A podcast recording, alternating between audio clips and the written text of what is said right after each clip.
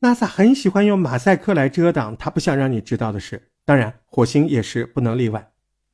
我觉得有趣的是，尽管 NASA 一直否认有外星生命的存在，可是他们又老爱公布照片，而且在这些照片当中总有蛛丝马迹，证明他们一直在隐瞒事实。他们一直在隐瞒的，并不是火星上有没有微生物，其实他们真正要隐瞒的是，火星上可能存在着高度的文明。要介绍火星文明，一定不能跳过火星的塞东尼亚区域。一九七六年，NASA 海盗一号在塞东尼亚区域拍下了那张著名的火星人脸照片。这个照片你随便在百度都能搜得到，叫火星人脸。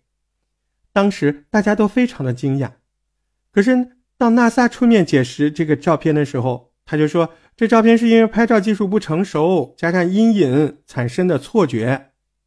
好吧，一九九八年，NASA 又公布了另一张照片，可是这一次人脸几乎一半以上都塌了。就算技术再怎么不好，也不至于这么差吧？然后，二零零一年，不放弃的 NASA 又公布了第三张照片。好，这次坍塌的部分都回来了，是不是很神奇？我在想，是相机技术进步了，还是修图 PS 的技术进步了？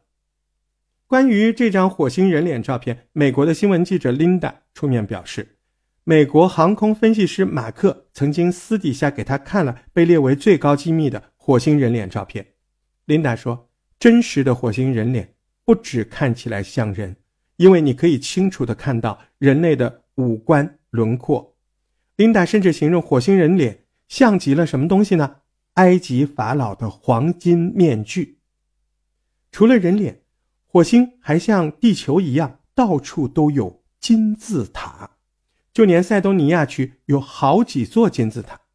可是，一直以来，科学家都是以地理现象来解释这些照片只是巧合。但有人发现，塞东尼亚的金字塔以及人脸的位置，若是以黄金矩阵的方式，可以画出两个鹦鹉螺的黄金比例。重点来了，埃及最有名的三座金字塔，还有狮身人面像。都符合这个黄金比例。那么，火星上的金字塔真的只是地理现象吗？除了刚刚说到的塞东尼亚区域之外，火星还有另一个很大的城市遗迹都有可能。这个区域被 NASA 命名为火星的亚特兰蒂斯。对比一下，大家就会知道，哎，这些照片它真的很像城市的遗迹。照片中笔直的线条以及不断出现的直角。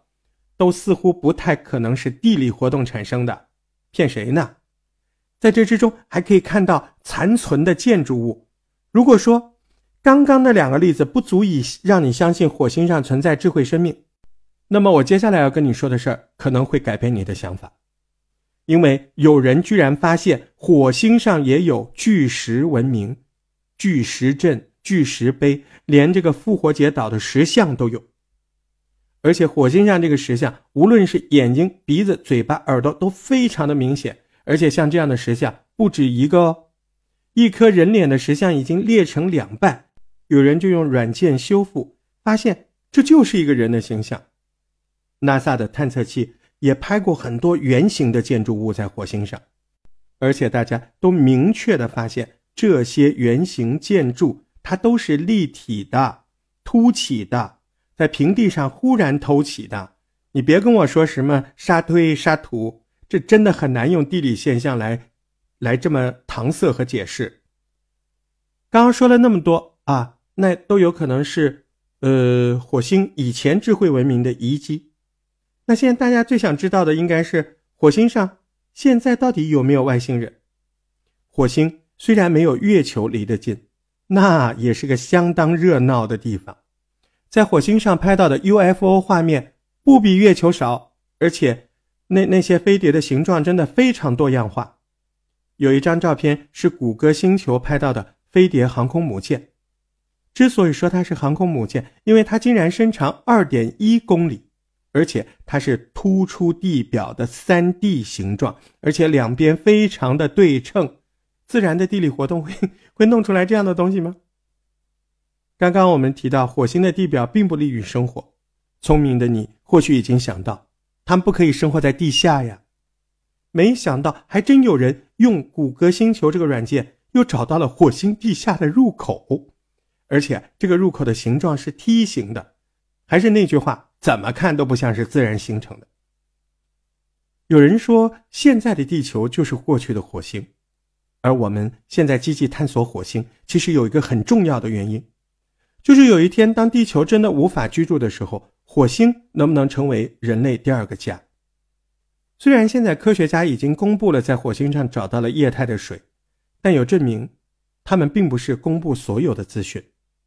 而一直以来，考古学家都无法解释为什么金字塔早在几千年前遍布世界各地。呃，我们之前好几期节目都都提过，哎，月球上都有金字塔，现在火星上也有。那么有没有一种可能，就是以前的火星真的存在着高度的文明？当时的他们很可能就像现在的我们一样，积极的探索宇宙，而最后他们来到了地球，在他们经过的地方建造起了金字塔。还有，地球上有一些古老的文明，记载着他们的祖先来自天上，那会不会也和火星有关系呢？你觉得呢？